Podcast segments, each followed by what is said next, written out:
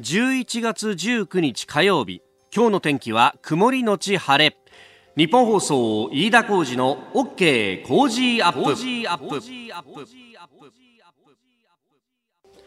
朝6時を過ぎました。おはようございます。ニッポン放送アナウンサーの飯田浩司です。おはようございます。ニッポン放送アナウンサーの新行市佳です。ニッポン放送飯田浩司の OK Cozy Up。この後8時まで生放送です昨日風強かったよね。強かったですね。南風がなんかビュンビュン吹いてね。洗濯物飛ばされそうになっててお家に帰ったらめくり上がっててちょっとびっくりしましたね。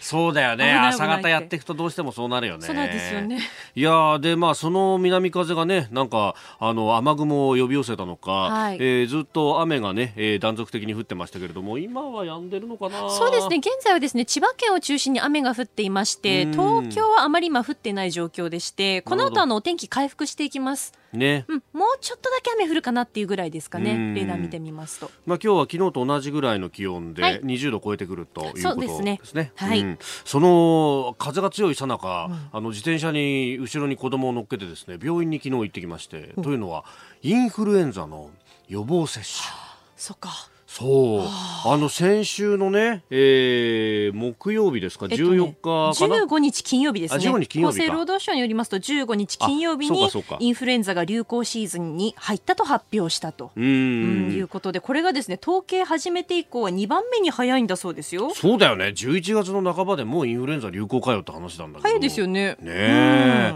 子供はさ、抗体を作る関係で2回打たなきゃならないから、もう1回打つんだけどね。そっかそっか。そう。うんうん、でもうちはもう、やっぱ、子子供が熱を出したりとかインフルエンザだともう完全に保育園は出席停止になってしまうので。そうですよね。家族間でも広がりますよね。そうそうそう。いきなりスクランブル体制と化すので、はい、もうあの誰がじゃあ子供の面倒を見るんだということになるんで、もう妻も私もすでに打ってですね。で子供ももう一回今度12月の半ば以降に打たなきゃなんないんだけどそう1か月空くからね、うん、4週間空けなきゃなんないから、でもやっぱそうやって予防しとかなきゃなっていう季節になってきましたね。そうですね。まああのね予防してもやっぱりどうしてもかかってしまうということもあるんですけれども、僕も実際あの 注射打ったのに A と B 両方かかったっていうありましたねそんな年が。そうそう。あの新業アナウンサーにもで夕方の番組で迷惑をかけたというかいきなりスクランブル代打をやってもらいましたけど。ありましたねそんなこともね。ということなんですけどやっぱり打ったら打ったなりに、うん、なんか僕の個人的な経験ですけどあの若干症状が軽かったかなという、ね、あやっぱりそうですよね、えー、のもありますんで、うん、まあ予防はね、え手洗いやうがいも含めてそう、ね、えー、そういう季節になってきたなという感じです。はい。さあ最新ニュースをピックアップいたします。スタジオ長官各紙入ってまいりました。昨日正式に記者会見もして発表したヤフーと LINE の統合。まあこれが一面トップというところが多いですね、えー、朝日読売産経それから日経と一面トップ4紙がヤフーと LINE についてです。まあ、これ、この後、えー、7時台コメンテーター、今日は長谷川幸宏さんですが、と一緒にまた深めていこうと思いますけれどもね。まあ、これ、あの、いろいろなことをお互いにやっているという会社、まあ、IT、ネットの業界の中では様々なことをやっていて、まあ、ヤフー、ヤフーはね、ヤフージャパンという、まあ、ポータルサイトが非常に、え、思い出されますし、LINE は、まあ、メッセンジャーアプリの LINE アプリリが一番思い出されるところですけれども、まあ、ヤフーの傘下には例えばあ ZOZO タウンであったりとか、まあ、これはあの服飾の、えー、ネット上での売買、えー、それからあヤフーショッピング、えー、ヤフーオークション、えー、さらにアスクルも実はあのオフィスのいろんなね、えー、備品の大手。これも参加にあると。まあ、LINE は LINEPay とか、まあ、ファイナンス、お金関係もやっているということです。まあ、Yahoo は PayPay やってましてね。まあ、そこのところ、まあ、一番ポイントいろいろポイント指摘されてますけれども、えー、ペイペイと LINEPay を合わせると、これが実は今、あ日本の中での QR コード決済では1位、2位だったりしますから、えー、独占禁止法的に大丈夫なのかみたいな指摘があ出てきております。まあ、それに対して昨日のね、会見の中では、いや、日本だけで見るとシェアが大きいとかそういうこともあるけれども、お世界的に見たらまだまだものすごく小さいんですと。ね、えー、いう中で、ここで日本のまあ、法律をかなり厳格に適用されてしまうと伸びる目を潰してしまいやしませんかというような指摘を会見の中でもやっておりました。まあ、その辺、まあ、今回この、まあ情報データ関連をこう集めてそれをこうどう使うとかいう、まあ、新しい分野での初めて独禁法の判断というのを、まあ、公正取引委員会が今後していくということになってこれがその先の試金石というか、まあ、判例、まあ、判断例の一つになってっていきますから、まあ、公取としてもどう判断するのかっていうのは非常にこれ、えー、注目が集まるところですし、おそらく悩んでいるんだろうなという感じもございます。えー、そして毎日新聞はですね、えー、香港のデモについてが一面トッププあ珍しいなという感じなんですが、えー、香港覆面禁止は違憲と、えー、デモ制圧権利を過剰に制限と高裁が判断したということを一面トップに出しております。まあ、このデモに参加するにあたって非常にあの顔全体を覆面をつけている人が多いんですが、まあ、それはあの顔写真などが撮られたりとかあるいはその顔写真のデータというものが、えー、警察側が把握されるともうそこから、えー、自分の個人情報とかが全部こう流出というか、えー、把握されてで、えー、例えば家にいる時でも逮捕されてしまうとか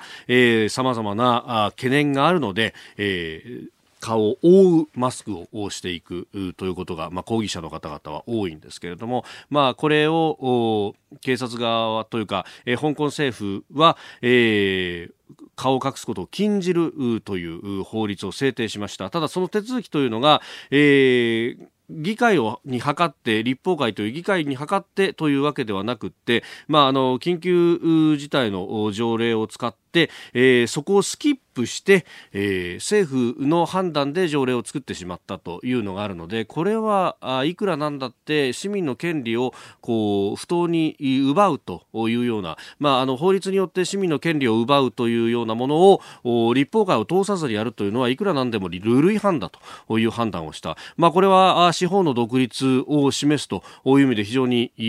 画期的、まあ、あの素晴らしい判決が出たわけですけれども、まあ、一方でそのえー、香港基本法、まあ、憲法とされるものの、えー、解釈権というものは最終的には、えー、中国共産党の常務委員会、えー、が持つというふうになっているそうなので、まあ、この先は北京政府が乗り出してきてこの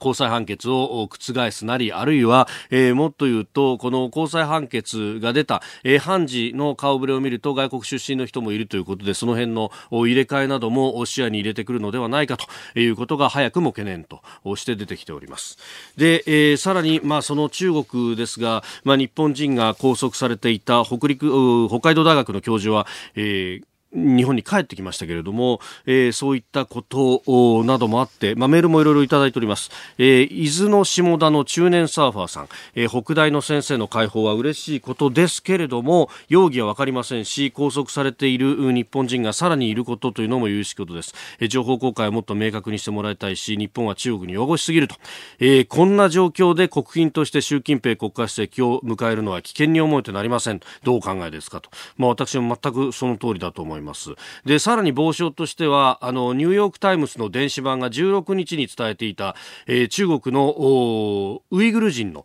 弾圧に関しての内部資料、400ページに及ぶ内部資料の、えー、リーク記事というものが出ましたけれども、まあ、容赦ないと、えー、情け容赦は無用だと、えー、ウイグル人の方々の取り締まりに対して、えー、習近平国家主席が当局者を対象にした演説で話していたと、独裁の仕組みを活用するすることでテロリズムや分離主義と戦い情け容赦は無用と話したということ、まあ、これがまさに香港でも今同じようなことが起きていて、えー、抗議者に対してはテロリストであるとそして情け容赦は無用なんだと。全く同じことがこれ香港でも起こっていると、えー、言ってももうもはや過言ではなかろうというところです。で、えー、北大の教授に関してもどういった理由で拘束をされていたのか反スパイ罪だったと。で容疑を認めた上で中国を批判しないという約束をしたから保釈をしたんだというようなことを中国側は言っているそうですけれども。であるならば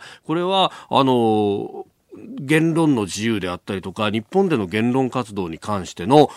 制限にもなるということでもあるし、まあそれはある種の内政干渉に近いものもあるんじゃないかということも含めてですね、えー、こんな国のトップを陛下の前に、えー、会見という形で、えー、段取りをつけて果たして本当にいいもんなのかどうか、もっと議論をした方がいい内容ではないかというふうに思います。さあ、7時台はコメンテーターの方々とニュースを掘り下げます。今朝のコメンテーターは、ジャーナリスト、長谷川幸宏さんです。おはようございます。おはようございます。はい、えー、土曜日そこまで言うか、ザ・ライブ2、長谷川さんにもお昼の会にご出演いただきました。はいはい、お疲れ様でした。お疲れ様でした。ありがとうございました。もう本当に生放送できなかったのが残念いやいやいやいやいや、もう長谷川さん、長谷川さんが一番放送じゃないからこそ喋れることを喋ってくれたっていうですね。いや、これが全く今この場でポロッとでも出すと大変なことになる。っていう。でも湧いてたね。湧いてましたね。ねまああの、ジャンルは韓国について話しちゃったんですが。はいはいはい。いや、でもああいうのあるとやっぱお客さんも非常に湧くし、来た甲斐があるっていうもんで、僕らもこうやった甲斐がありました。そうでしょ？ありがとうございます。いや、あの次回またよろしくお願いします。はい。はい、リスナーの皆様にプレゼント。働く人の心を育てる月刊誌「モラルビズ」300円今なら1冊無料で差し上げています。職場の風土を変えたい。上司や同僚部下との人間関係を良くしたい。ビジネス現場で直面する課題解決方法人間力を高めるヒントが満載。ものを作るだけじゃつまらない。人を作る企業を応援したい。公益財団モラロジー研究所発行モラルビズ。詳しくは日本放送飯田浩司の OK 工事アップホームページのバナーをクリック。モラルビーズ11月19日火曜日時刻は朝7時を過ぎました。改めましておはようございます。日本放送アナウンサーの飯田浩二です。おはようございます。日本放送アナウンサーの新業一華です。あなたと一緒にニュースを考える飯田浩二の OK 工事アップ。7時台はコメンテーターの方々とニュースを掘り下げてまいります。今朝のコメンテータージャーナリスト長谷川幸宏さんです。おはようございます。おはようございます。長谷川さんには番組エンディングまでお付き合いいただきます。では最初のニュースこちらです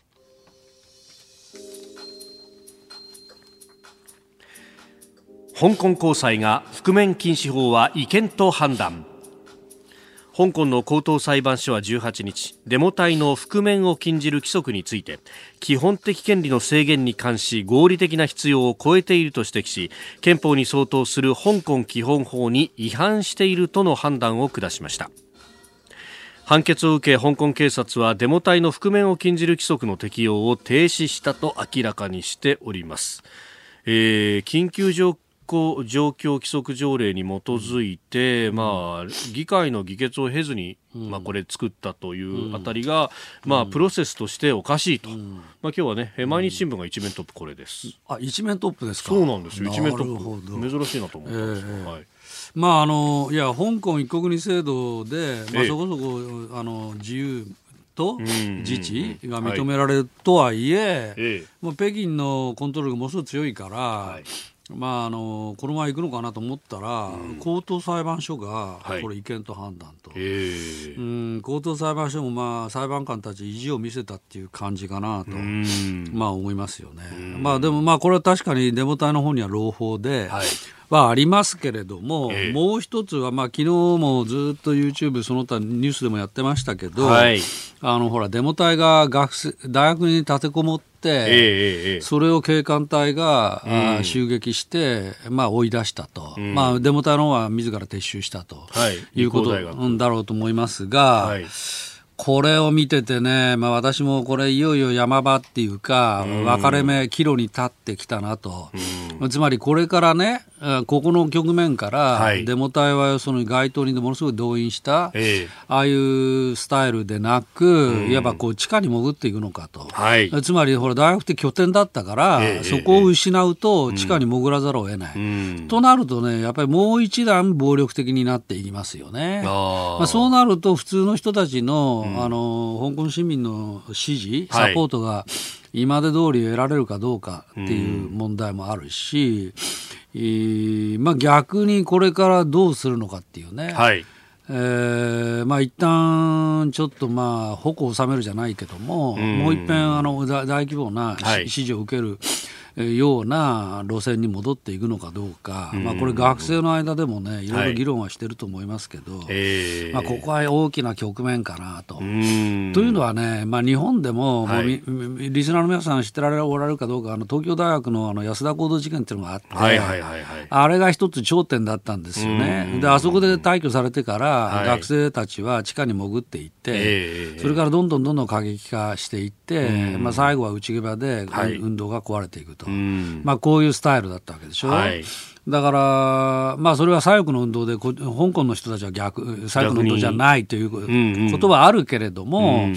まあ、いわゆる大衆運動としてはね、はい、まあ、ここが大きな局面だなと思いますね、まあ、今回、まあ、まずその香港中文大学というところ、はい、まあ、これはあの山のあたりのキャンパスなので、い。ろいろこう逃げられたということで、まあ、あの収束をしたんですが、で今あ、香港理工大学という、まあ、これは、あチムサーチョイというね、はい、繁華街の、もう本当ど真ん中にあって、でそこを警察が包囲してるんですが、その警察の包囲をさらに市民がこう出ていって、ええ。えー、再包囲のような形で、ええ。ー、学生たちを救おうと、えー、出ていってるとかがある。のとは、あ報道されているようですけれども、まあ、だだ大部分、うん、学生の全員が全部大学に立てこもったわけでもなく、はい、そうですね、まあ、報道に500人と言われてますけど、えー、まあ、それがあのある程度抵抗したところで、まあ、逃げた、うん、だから学生のかなりの部分は、まだあの残ってるとは思いますけども。うんまあ、ちょっとね、これからどういう展開にしていくのかね、ね。まあ、中中国とのその交通を遮断する、はい、うん高速道路なんかの,、はい、料金所を壊すっていう、うん、まあ、そういうこともあるんでしょうけど。うんうんまあ、出いずれにせよ出口がなかなか見つ見つかりにくい局面ですね、えー、まあ、国際社会に助けを求めているというと、りわけ米国ですよね。うん。もう明らかに香港の、まあ、これあの、欧米メディアでずっと報じられてますけど、はい、香港のそのデモ隊はアメリカのヘルプを求めていると、はい、まあ、でもアメリカ大統領もね、今、足元がね、後でやるかもしれませんけど、はい、トランプ疑惑、ウクライナ疑惑で。揺れてるから、どこまでできるのか。そういうことですね、はい、おはようニュースネットワーク。東京有楽町日本放送キーステーションに全国のラジオ局21局を結んでお届けいたします。時刻は7時11分を過ぎました。おはようございます。日本放送アナウンサーの飯田浩二です。今朝のコメンテーターはジャーナリストの長谷川幸宏さん。取り上げるニュースはこちらです日米防衛省会談 GSOMIA が重要との認識で一致。河野太郎防衛大臣は18日訪問先タイのバンコクでアメリカのエスパー国防長官と会談を行いました。この中で両氏は北朝鮮に対し今週土曜日に執行する日韓の軍事情報包括法協定 GSOMIA を含めた日米韓3カ国の連携強化が重要であるとの認識で一致しました。えその前日に日韓の防衛省会談がありましたけれどもここでは平行線というか、うん。うん、まああの韓国側は、もうこのまま施行してもいいというような態度、まあ、あのチョン国防大臣っていうのが、まあ、韓国側ですけど、はいあの一応、河野さんに対しては、連携が必要だという認識、えー、まあ、これは一致してるっていうんだけど、まあ、そうは言っても、国防大臣は日本側のその輸出管理強化で、これを見直せと、うん、まあ、国防大臣としてもね、苦しい立場なんだろうなと思いますね。本音はあやっぱりやめたくないと思ってるけど、はい、もう大統領がまあそういうことを言ってて、えー、えー、これはもうやめざるを得ないっていうね、なんかそんな感じがしますね。まあ、だからこれ、いずれにせよ、この国防大臣レベルで決められる話では到底なく、はい、これはもう大統領府で決めてる話でしょ、うん、決める話で、はい、でまあ、このままいくと、まあ、ムムン・ジェイン、この間の国防大臣とのね、えー、会談でも態度変わりませんでしたから、はい、まあ、おそらく、やめるんでしょうね、23日に。さて、そうなると、はい、その後どうなるかっていうことですけど、ね、まあ、私はこれでいよいよ、韓国があの新中、新北、はい、だという路線がね、はっきりするっていうことだろうと思いますね。で、それが国際社会に対しても、韓国はそっちで行くと。はいいう路線を明確に、その時に、うん、投資している外国資本がどういうふうに出るかですよね。はい。まあ一番簡単なのは、つまり、元のウォンが売られる。はい、それで外資が引き上げていく、うん、そうなると、外貨準備高が持ちこたえられるレベルでは、それ買い支えするだろうけど、はい、それもままならないとなると、うん。やがて、えー、3回目の経済危機、はい。まあ、このシナリオがやっぱり一番あるかなと思いますね。うん。まあ、これね、あの、えー、経済界とかはそうはなってもらっちゃ困ると、えー、ことになるんですが、やっぱ青瓦台にはそういった声ってなかなか届かないようですね。うん。うん、まあ、大統領、ね、大統領府はもう、これ、政権が成立した時から、はい、もうそっちの路線でいくと、うん、いうことを決めていたと思いますね。うん、まあ、それだって17年の当時から、はいあまあ、要するに中国に対して、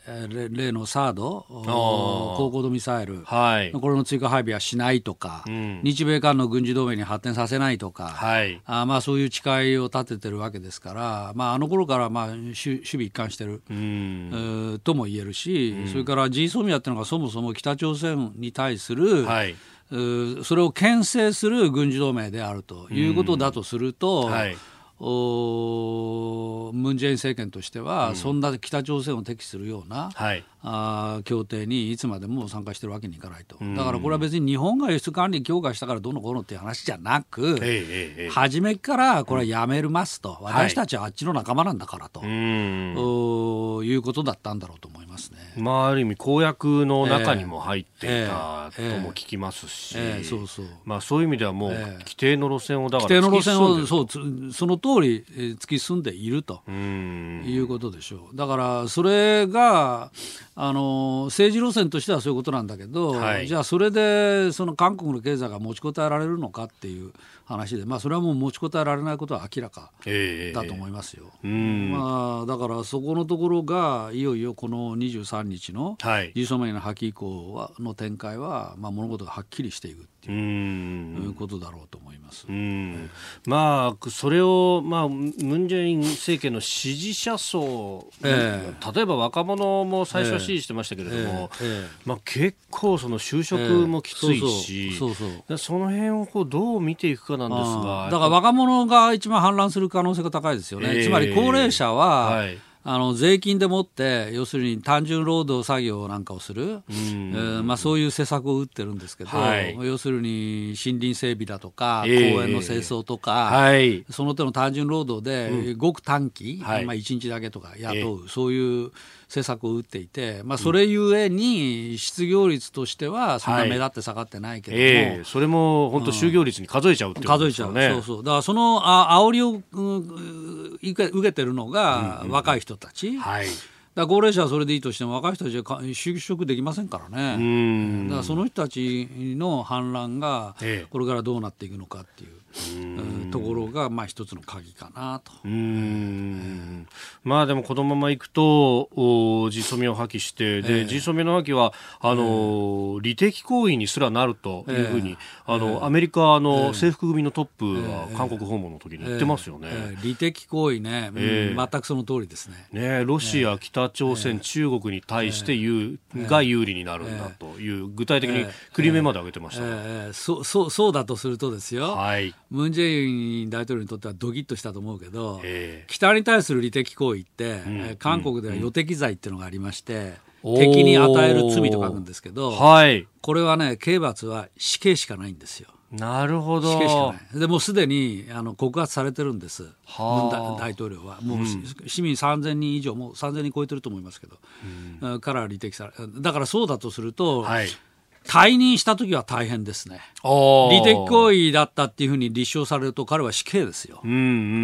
ん私はそれもあって、実は、あの、チョ・グクなんかが辞めてるのは、あの、そういう政権から逃亡を図ってるんだと。いうふうにまあ見てますけどね。うん、えー、仲間割れみたいなそう逃亡裏切り仲間割れ、ええ、これがもう左翼の得意技ですから。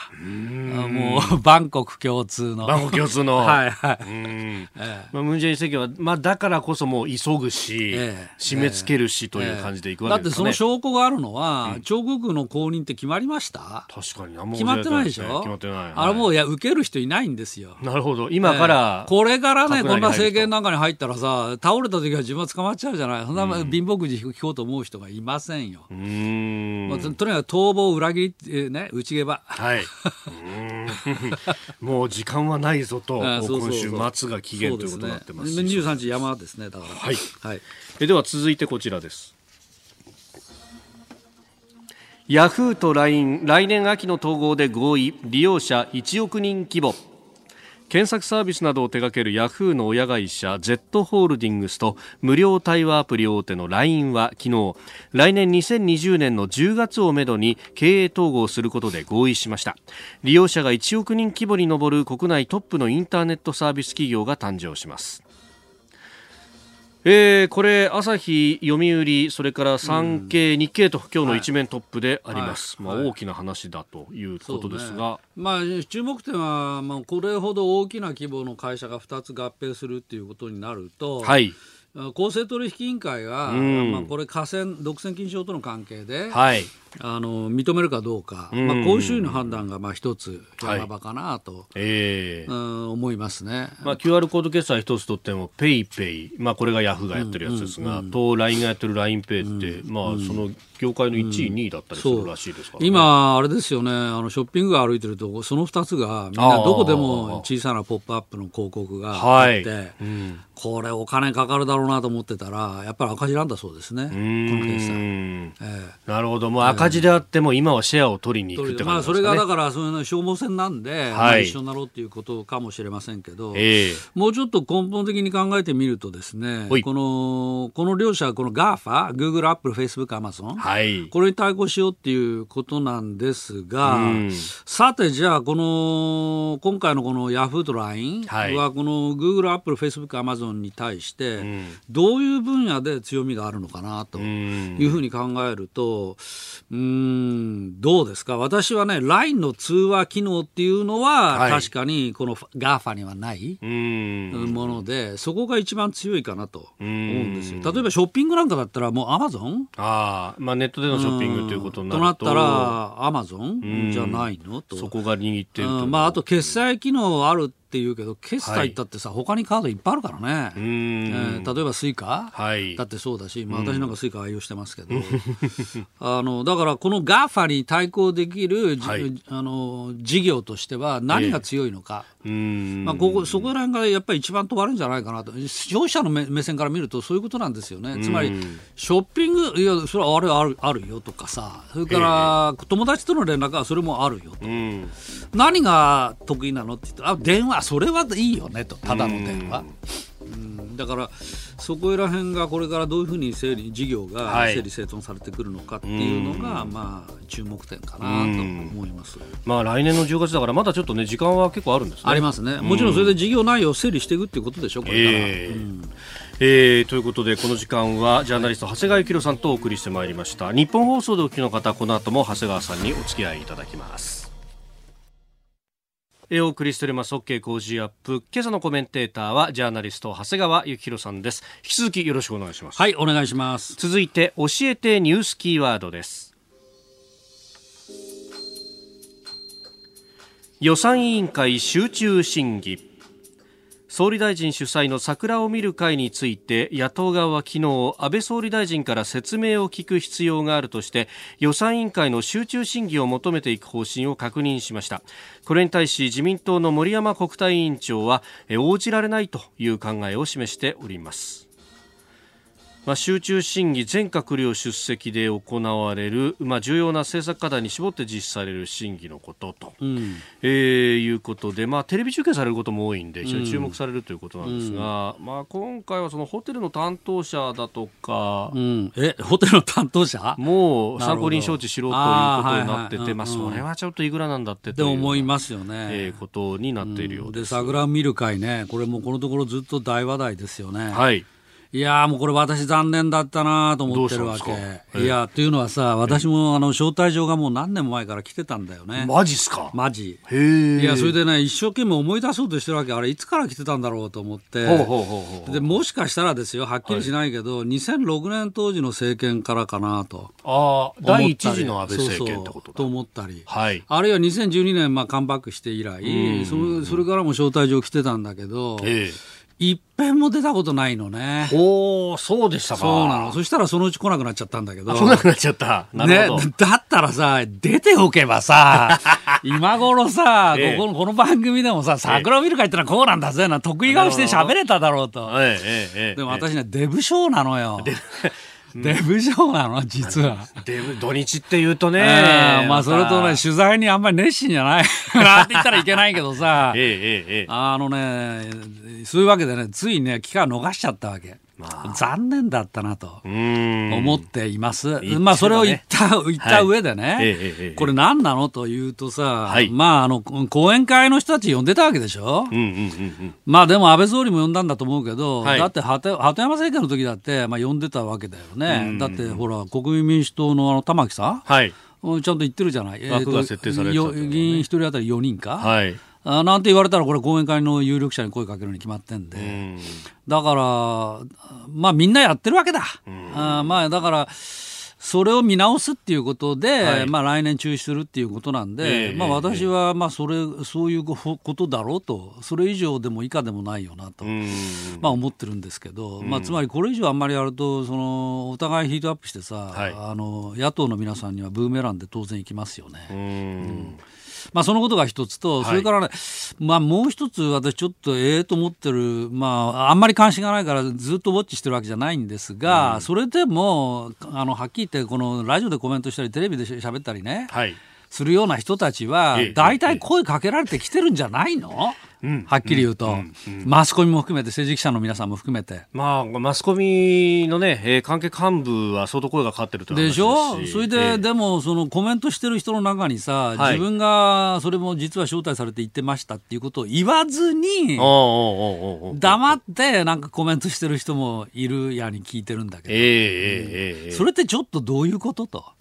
あるいは言ってる人でも、なんか、おずおずとものを言ってるっていう、人にある、えあるテレビに出てるあの人にさ、言われたんだけどさ。なるほど。あ、そうなの？って聞いたら、うん、いや、長谷川さんそうよと、私この間テレビ見てたらね、なんか番番組で、え。えーなんか言ってるらしいんだけどさ、なんか歯切れが悪いのよね、とか言って。で、あなたは呼ばれたのって言ったら、はい、私全然呼ばれてない って言って。長谷川さんはって、俺もちろん呼ばれたけどさ、行ったことないから残念だと思ってるわけ。なるほどね、そうなんですよね。まあ、あれだけ人数が多いと。飯田さんあれ行った？私ね、行ったことがないし、招待されたこともないあ、招待されたこともない。はい。そうなんですよ。はいはい。これは残念ながら私もう、もうこれじゃ、きっとに、でもに、絶対これからも 招待されないでしょうね。されないね。もうだってなんか見直しちゃうんだから。これで見直せます。私もね、これでもうずっと行ったことないから、もう、惜しかった。惜しかった。新宿御苑は、あの、桜の咲いてるうちに自分で行きます。でも私あんまりね、でも桜見て、お花見て興味ないの。お花見しながらゴルフはいいけど。やっぱり。お送りしております日本放送飯田浩二の OK 工事アップ。お相手私日本放送アナウンサー飯田浩二と新業一華がお送りしています。今朝のコメンテーターはジャーナリスト長谷川幸宏さんです。引き続きよろしくお願いします、はい、続いてはここだけニューススクープアップです。この時間最後のニュースをスクープ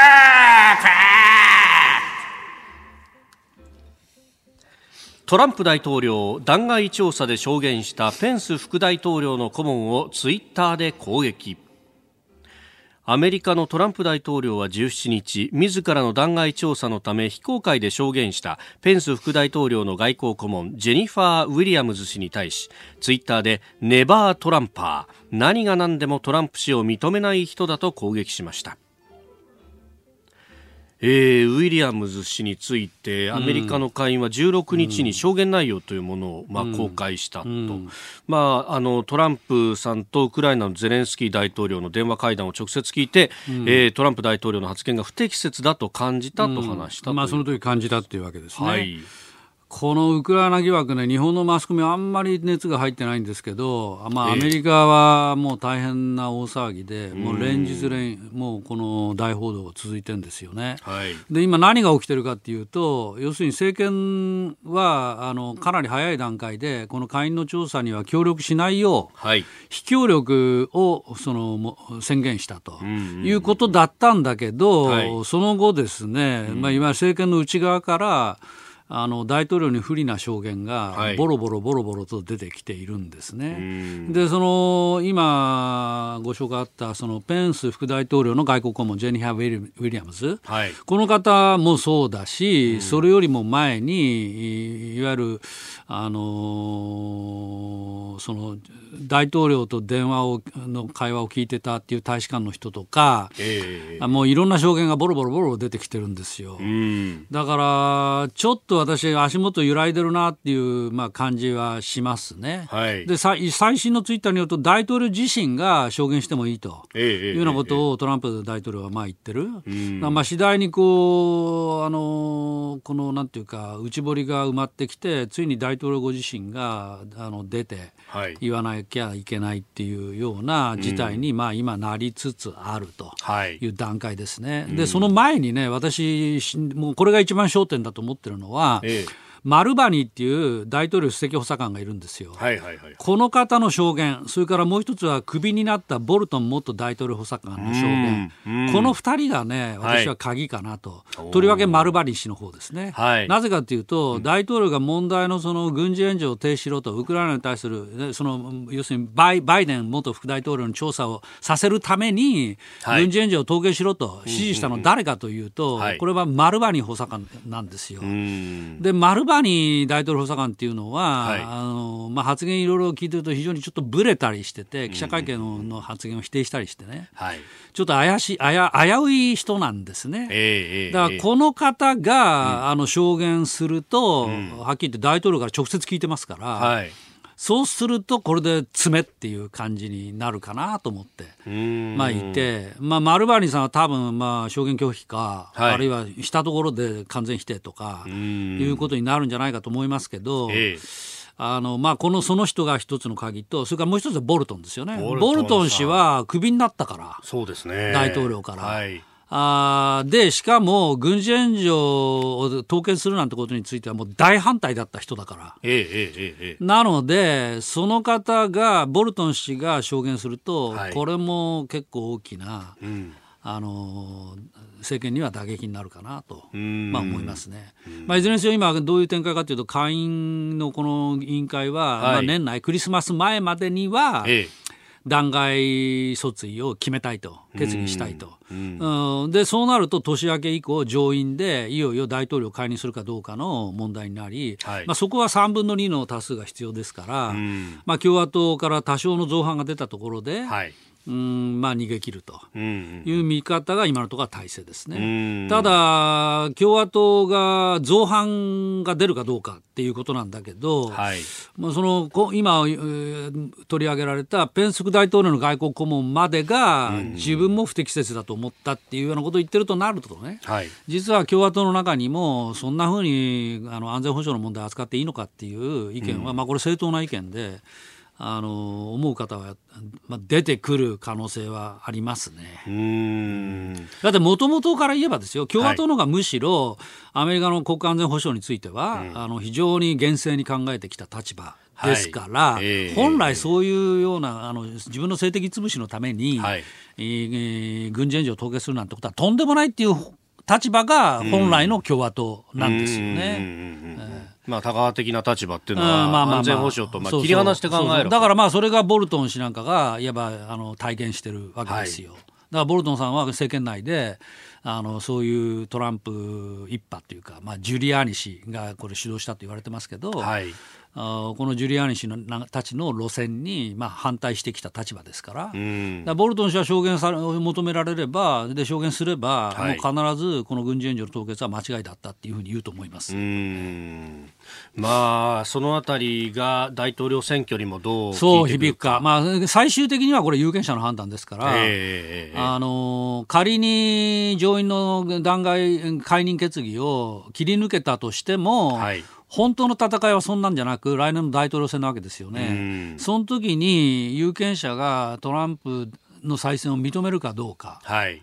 仮にゼロ事前のゼロ調査なんかで、やっぱりふさわしくないっていうことが明らかになればですよ、来年の段階で。はい、となると、共和党はどうするんだろうと、まあ、一つの作戦は、まあ、私はそのペンス副大統領、はい、一層トランプを解任して、ペンス大統領にして、うん、えー、後任を、はい、で、ペンスで戦うと、えー、まあ、こんなことを言う人は今、私ぐらいしかいないと思うけど、あのそういう可能性だって私はゼロとは言えないと。まあ、この弾劾の行方によって。行方によって、まあ、要するにトランプ大統領ではもう勝てない、とてもじゃないけど、これはだめだと。うんとなったら、共和党だって、ね、考えざるを得ないですよね。まあ、今のところは共和党はもうトランプ一色ですから、はい、あの何が何でも守るっていうことだけど、まあ、今後の展開でとにかく、えー、つまり政党が決めるんじゃなく有権者が決めるんだという原則に立ち戻って考えると、はい、そこら辺はあの世論調査で明らかになる。つまりもう今の段階でもトランプ弾劾賛成っていう方が反対よりも多いんだから、はい、50対40ぐらいかな、今。えー、まあでまあ、上院で実際に弾劾するかどうかは決めますけれども、はい。はい、まあ、そこに大統領選挙と一緒に、あの上院の3分の1も改選になるんですよね。あそうそうそうそう、それもある。ね、うん、で6年前の選挙っていうのはオバマ政権の末期で、うん。えー、まあ、末期というか、え。ー、まあ、あの二次政権の中間選挙だったんですが、そこで確かに22人ぐらい共和党受かってるんで、えー、今回改選迎える共和党の上院議員って結構多いんですよね。そうですね。そこ考えると、これ結構微妙になってくるよなという話もあると。なんですよ。まあ、だから今の公聴会、まあ、アメリカではもうずっと全米生中継されてますから、はい、これを見た共和党支持者たちが、まあ、どういうふうに判断するかですよね。えー、で一方で民主党の方も、まあ、そのバイデンさんが、はい、まあ、中道でもあるし、はい、こう結集しやすいし有利だと言われ続けてきた中で、えーえー、そのバイデンさんの息子が今回のこのウクライナゲートには絡んでいると。そこのこう、まあ、なんというか、あの自分にこう金を引き入れたみたいなことがばれてくると、民主党にとってもちょっと痛い。そうなんですよねだからまあ、トランプ氏はだからバイデンを攻撃して、はい。代わりにあのウォーレンエリザベス・ウォーレンウォーレン。に立つ、まあ、エリザベス・ウォーレンはもう極端な左派ですから、うん、まあ、これだといわゆる中間層は投票しないだろうと、そうなると消去法でトランプ有利という計算でだからバイデンを叩いてウォーレンと戦いたいというのが基本路線だと思いますけど、まあ、だからそことのせめぎ合いですよね。両方ともだからそこをどう計算するかみたいな感じですか、そうそう。そうなんですね。まあ、だからクリスマスまで